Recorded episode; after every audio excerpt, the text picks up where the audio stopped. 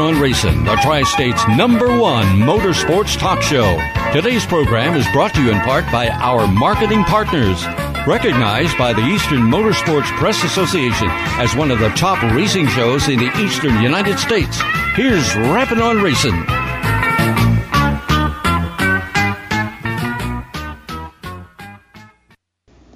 This is the banker Bob Thought.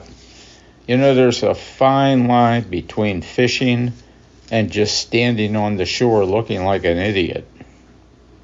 Hello, ladies and gentlemen. I'm Tyler Harrison. Welcome to an off-season report for Pittsburgh's Pennsylvania Motor Speedway right here on Rappin' on Racing. On this episode, we have an in-depth interview with Steven Scheltman, a multiple-time winner and track champion who is using this off-season for some major changes to his racing program. I'm excited for you all to hear what his plans are. Before we get to that interview, let's talk about some news regarding PPMS. Not a whole lot of new information on the forefront, but some exciting news that we can share is that Dirt's Monster Half Mile will be represented at the 62nd annual Max Motive World of Wheels Autorama at the David L. Lawrence Convention Center in Pittsburgh. We plan to have a good showing and a good variety of cars and drivers representing our speedway, information about the track, and one of, if not the most interactive booths at the car show. If any driver who has competed at the Speedway in 2022 or in years prior are interested in having their car on display, please reach out to me personally on Facebook or contact the track website or Facebook page. Additional information for this event can be found at autorama.com. The Lucas Oil Late Model Dirt Series and Pittsburgh's Pennsylvania Motor Speedway have confirmed the 35th annual Pittsburgher presented by Big River Steel on Saturday, September the 30th. The tradition continues after last year's rainout due to the remnants of Hurricane Ian. We are thrilled to have Big River Steel on board to help boost this event with an astounding $30,000 to win payday, and we can't thank all those involved enough for making it happen. This event continues to amplify each year, especially with the involvement of the Hovis Auto and Truck Supply Rush Late Model Series presented by Born to Run Lubricants. The Bill Hendren Memorial has become not only a staple of the weekend, but of the entire Rush Touring Series schedule. This memorial event paid 10000 to win last season following a 50 lap feature event, postering itself as one of the most prolific races on the Touring Series schedule. Other dates are starting to pile in for the 2023 racing season, and we hope to have a tentative schedule posted here in the near future. Be sure to stay up to date with all things PPMS by following our social media channels. That's Pittsburgh's Pennsylvania Motor Speedway on Facebook and at PA Motor Speedway on Twitter. And of course, our website, ppms.com, has you covered for results, point standings, history, and much more. That's all in terms of news, but before we get to that interview with Steven Sheltman, a word from our sponsors. Reporting for Rapping on Racing, I'm Tyler Harris. Every day when they open the doors at Zarin Truck and Automotive in South Heights, Pennsylvania, their goal is to provide great customer service by offering affordable automotive and truck repair service performed by highly trained technicians at the highest industry standard. By implementing the latest diagnostic equipment and computerized repair manuals, you can rest assured that your vehicle will be repaired to factory specifications for your specific car or truck. At Zarin Truck and Automotive, they believe in honest repairs and will demonstrate that fully by explaining the repair or service you are receiving, and they'll give you an estimate or quote before work is performed. When you choose Zarin Truck and Automotive in South Heights, Pennsylvania, you are choosing professional automotive repair and maintenance performed by expert automotive technicians. That's Zarin Truck and Automotive in South Heights. At Alternative Power Sources, they have always understood that your generator needs are never one size fits all. They are still the local generator company you have come to know and trust but with expanded resources and expertise as a subsidiary of Curtis Power Solutions Company, part of the Indel Power Group. As a Curtis Power Solutions Company, they offer quality brands such as MTU, Kohler, Southeastern Power Products, and Yamaha generators. They bring more experience for working on complex projects such as engineering and design services for data centers and healthcare facilities.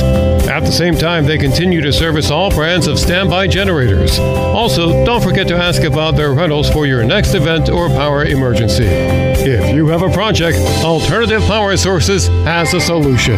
Contact them today at 1 800 894 4455. That's 1 800 894 4455.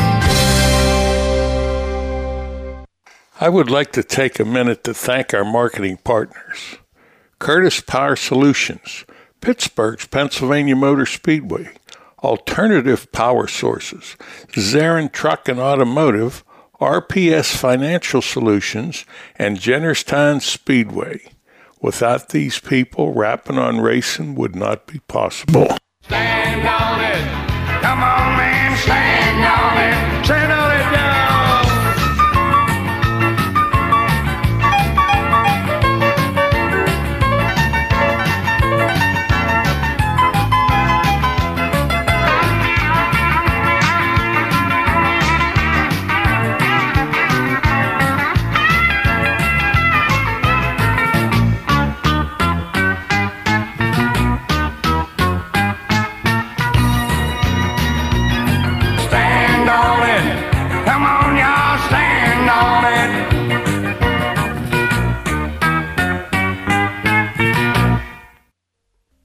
Ladies and gentlemen, welcome on into Rapping on Racing. Right now, I am joined by Steven Sheltman, driver out of Pittsburgh's Pennsylvania Motor Speedway. I was going to say the division, but uh, that's still kind of up in the air, and we're going to talk about that a little bit here. But this gentleman next to me has four track championships at Pittsburgh's Pennsylvania Motor Speedway, one at the Motordrome Speedway, rest in peace, and one at Jennerstown Speedway. So six time track champion.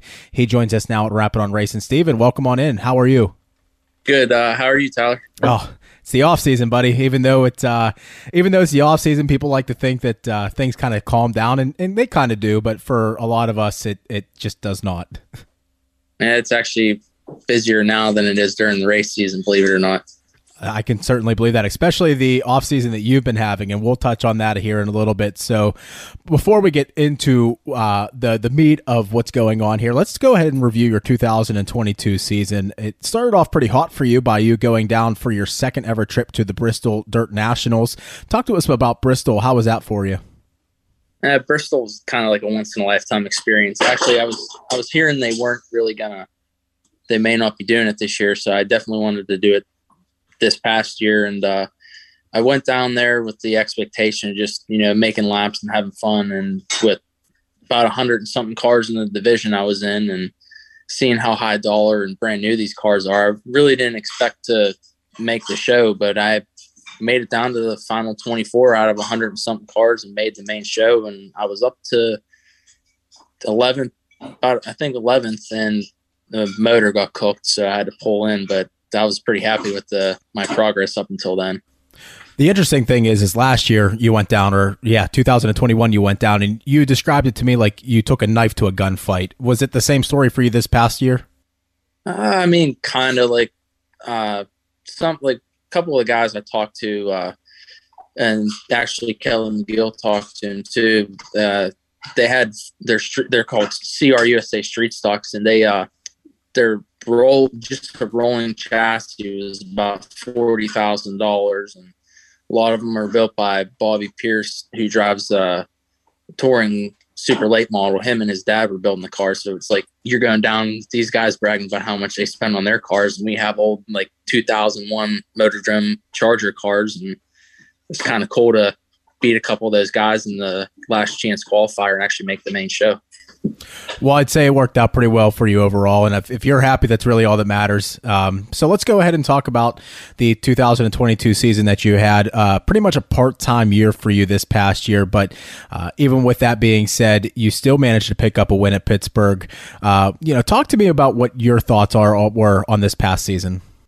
Yeah, this past year is kind of quiet. I mean, uh, I, I points race for as many years as I can remember, and it, it, it gets kind of tiring. And be- between points racing all those years and preparing for Bristol, it was like it was a constant battle and a fight for like over two years working on the car every single day during the race season and off and between just getting burnt out with that and with the military stuff. It was kind of hard to race every week. So once that all stuff kind of got in the way, it was almost like a refresher to where like, hey, there's literally no chance for you to even make a run for the points. So just kind of take it easy and see where it goes. And that's kind of how the hobby stock went up for sale. I figured put it up for sale. If it sells, it sells. If it doesn't, keep racing it. And I was actually in Florida, and that's when uh, Ben and Mike ref they were down at their garage drinking. So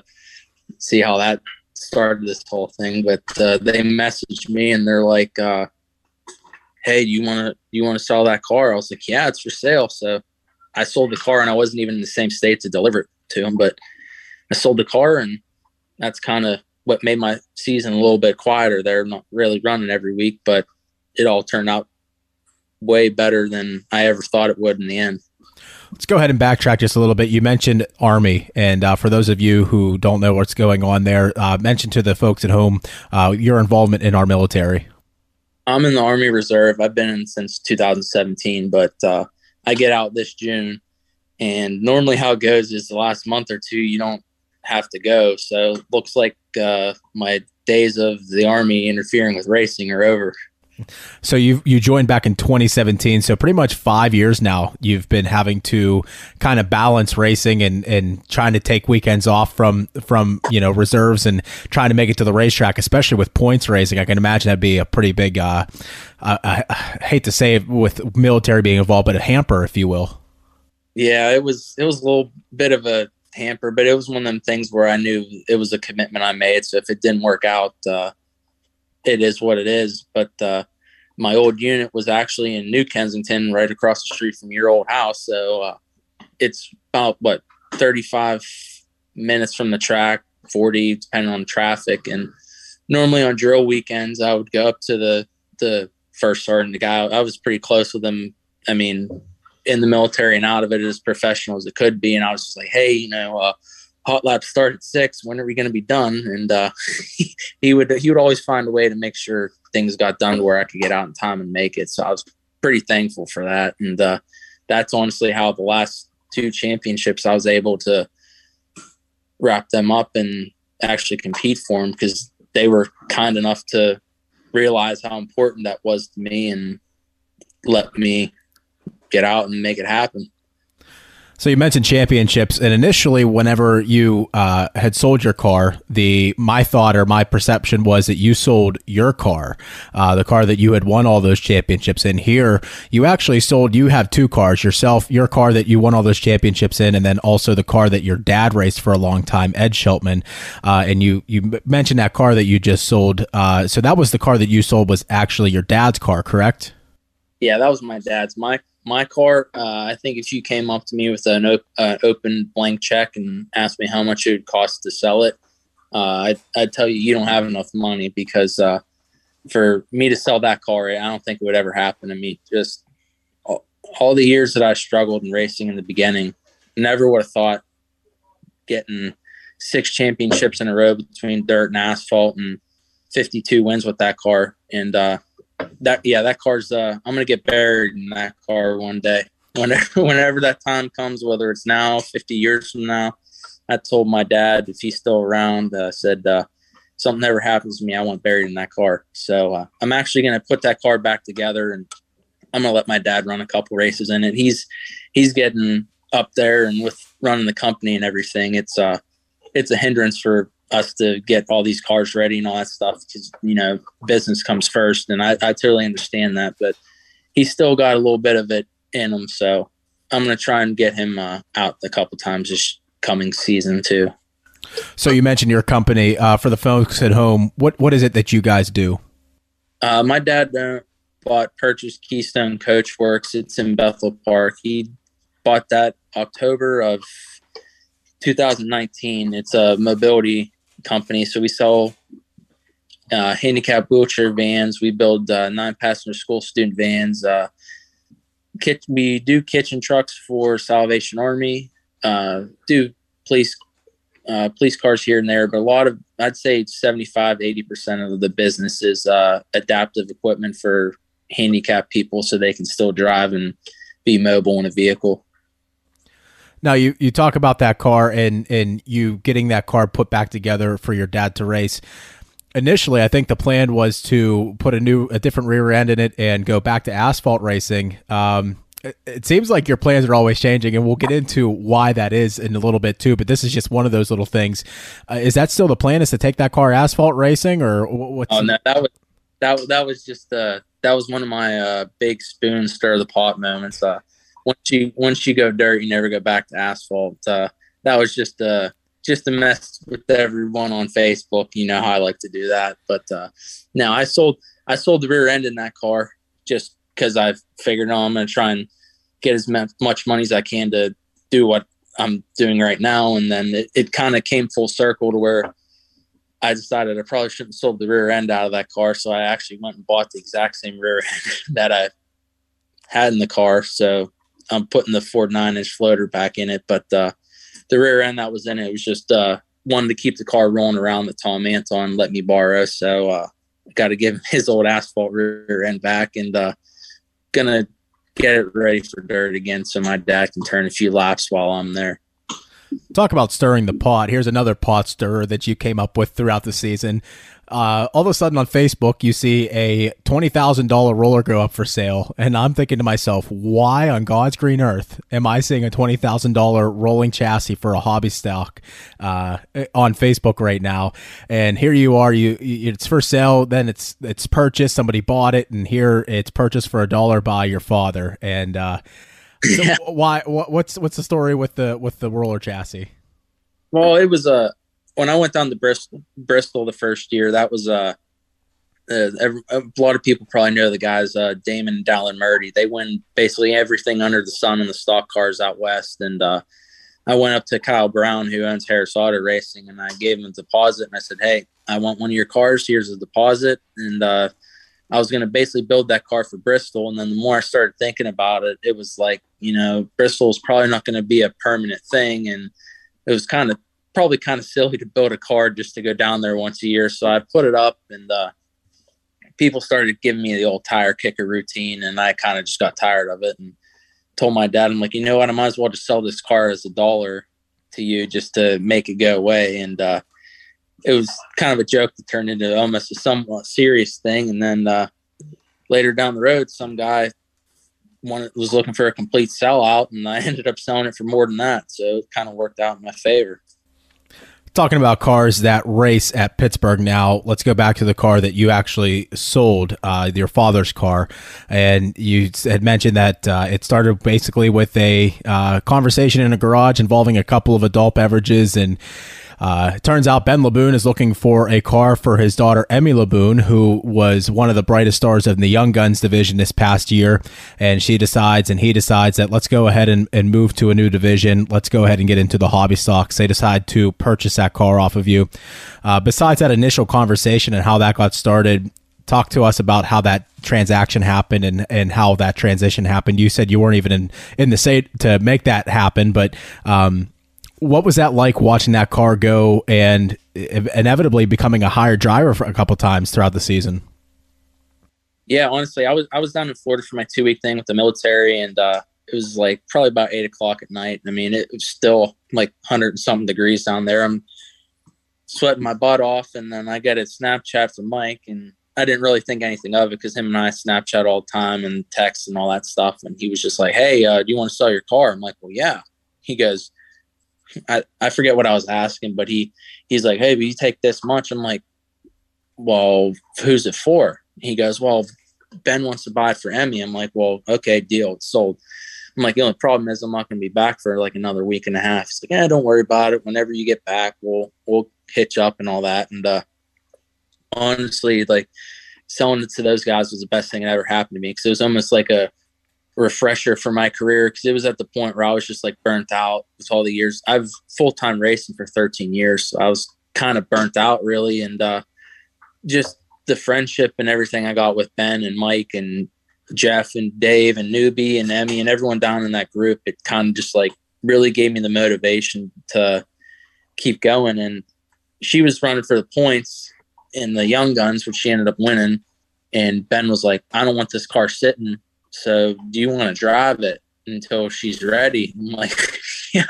So it was kind of one of the things where like my, my dad goes, you know, only you could sell a car and get the money for it and keep driving it. So I drove it, helped get it figured out for her, and she did pretty well towards the end of the year. And I guess uh, that that leads us into everything else we're doing now. Yeah, so the reason for selling that hobby stock, the reason for making all these transactions initially was to go into pro stock racing. And you made a purchase off of, I believe, Tim Bish. Is that correct? Yeah, I bought his car and uh, it's an awesome car. Actually, I'm selling that. So if anyone needs a good pro stock, I got one. So 2021 Pro One's got like six nights on it. But uh, yeah, I bought that car. It, car's super fast. I mean, when I went out there, I was I was setting pretty good lap times for never driving a pro stock before, and uh, was leading the heat race by a good bit, and then blew a rotor. So came back in, changed all that. I started a half lap down in the heat race because they went green before I could get back out, and caught back up to the field. And then the following week for the Pittsburgher, uh, the motor grenaded in it, so uh, kind of sitting there with the pro stock with no motor and going over my options, and then I was down same people that bought my car with a little bit of adult beverage uh, motivation. Uh, I was down there with them one night at Ben's shop, and Michael Norris's super late model goes up for sale. And I look at him and I said, you know, that's a pretty good price, and that's about the same price as it would cost for a pro stock motor. So I said, why don't I go buy a super late model? He's like, let's do it. So Mike and I took a drive, went and bought Michael Norris's super late model, and uh, we're going to convert it over to uh, crate plate, and I'm going to give that a shot next year. It's pretty uh, pretty interesting how things kind of twist and turn. You make your pro stock debut, I believe it was at Lernerville Speedway for the first time. Is that right?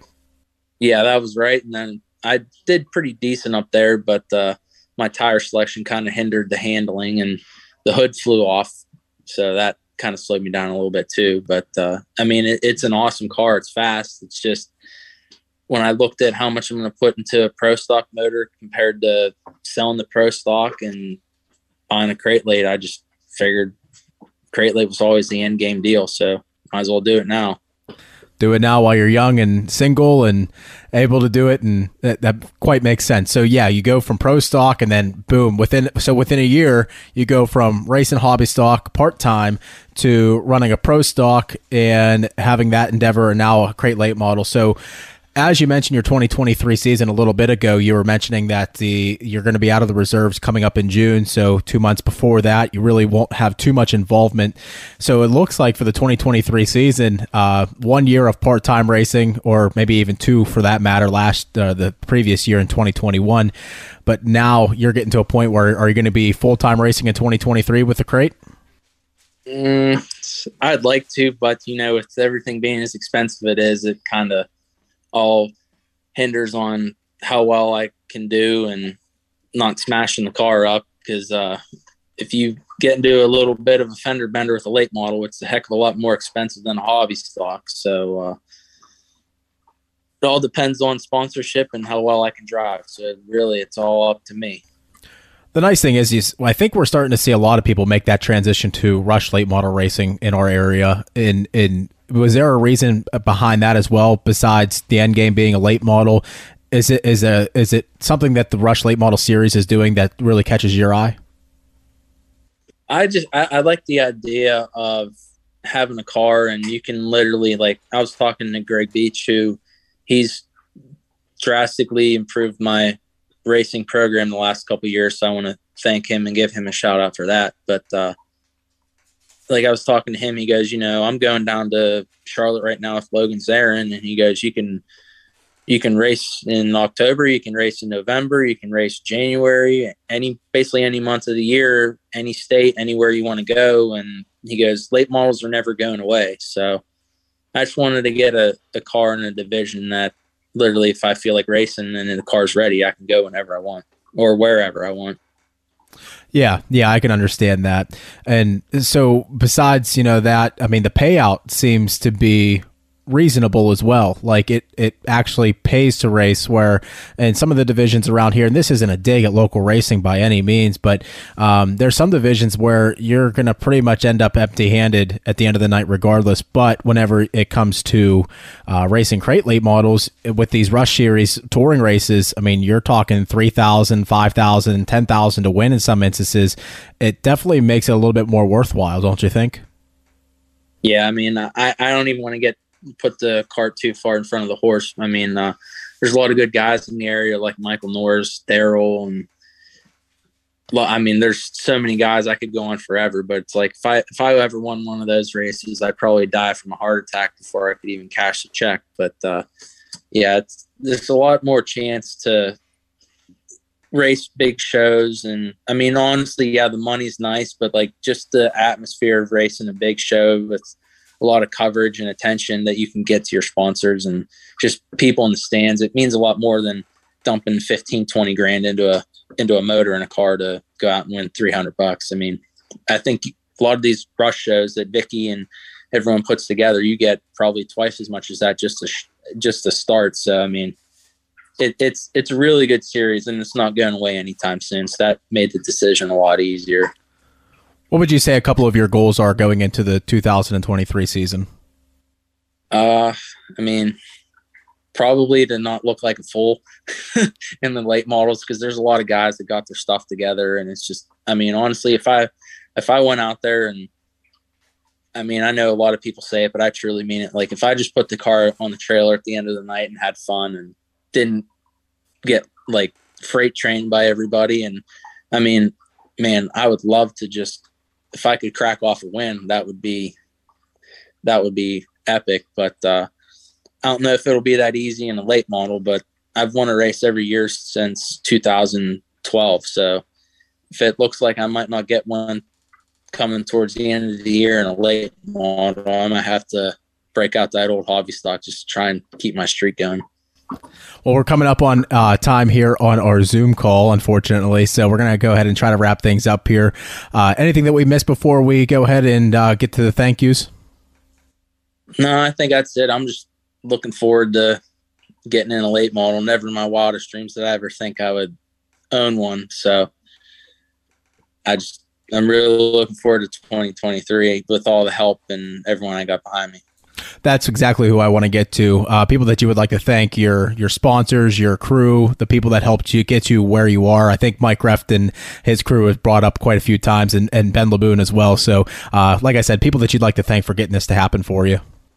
I, I got to thank my dad first with uh, with leaving all the cars at the shop and him helping me out younger in my career when I didn't really have money, being a young 15 year old and all the smashing and crashing I did, he stuck behind me. And so I want to thank him, Keystone Coach Works, uh, Ability, Wedgeco Welding, Masels Auto Body, uh, AJ Poljak, uh, Jefferson Hills Lawn Equipment, Bobby and Jane Hemitsky, my mom, my sister, uh, that whole J and J crew with Ben and Mike and Emmy and Dave and uh, Newbie, uh, oh geez, the Mileys for keeping the track open because I know it's it's got to be a chore for them. Uh, a lot of my other sponsors, I'm I have so many. I know it's it's just hard to thank all of them. So if I missed any of them, I apologize. But uh, there's there's so many of them.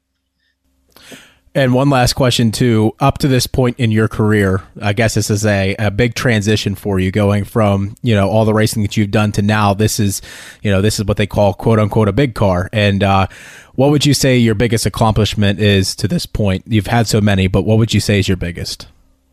Honestly, I, I, I'd definitely be the six championships in a row. Cause I mean, it's one of them things where if you look at all the time and luck and everything that it takes to keep a program together all year long to stay on top. One year is an accomplishment, let alone six. And it was one of those things where looking back on it now, I didn't really appreciate it as much as I do when you have your struggles. And it's just one of them things where I just, all the luck and the help I had to get six in a row is just second to none. I, I never would have imagined in a million years being able to get one, let alone six. Now, what do you think it would take to eclipse that? Oh, geez. it, win, winning winning a big touring race in the Rush Late models would probably top all of that. But with all the guys and the talent and everything out there, I don't know if that would ever happen. So uh, I'll, I'll, I'll stick with having a realistic goal of just being thankful for everything I've accomplished up to this date. Well, ladies and gentlemen, there you have it. Uh, interview here with Steven Sheltman on Rapping on Racing. We'll look out for Steven in 2023. He's got big plans. He's got good equipment, and uh, he's got talent. Six championships doesn't go unnoted for any reason. So, Steven, thank you very much for joining us, and good luck in 2023. Thank you. Stand on it. Come on, man. Stand on it. Stand on it now. Rapping on Racing, the Tri State's number one motorsports talk show. Today's program was brought to you in part by our marketing partners. Recognized by the Eastern Motorsports Press Association as one of the top racing shows in the eastern United States. Have a great week, and be sure to tune in for another installment of Rapping on Racing. Stand on it. Come on, y'all. Stand on it.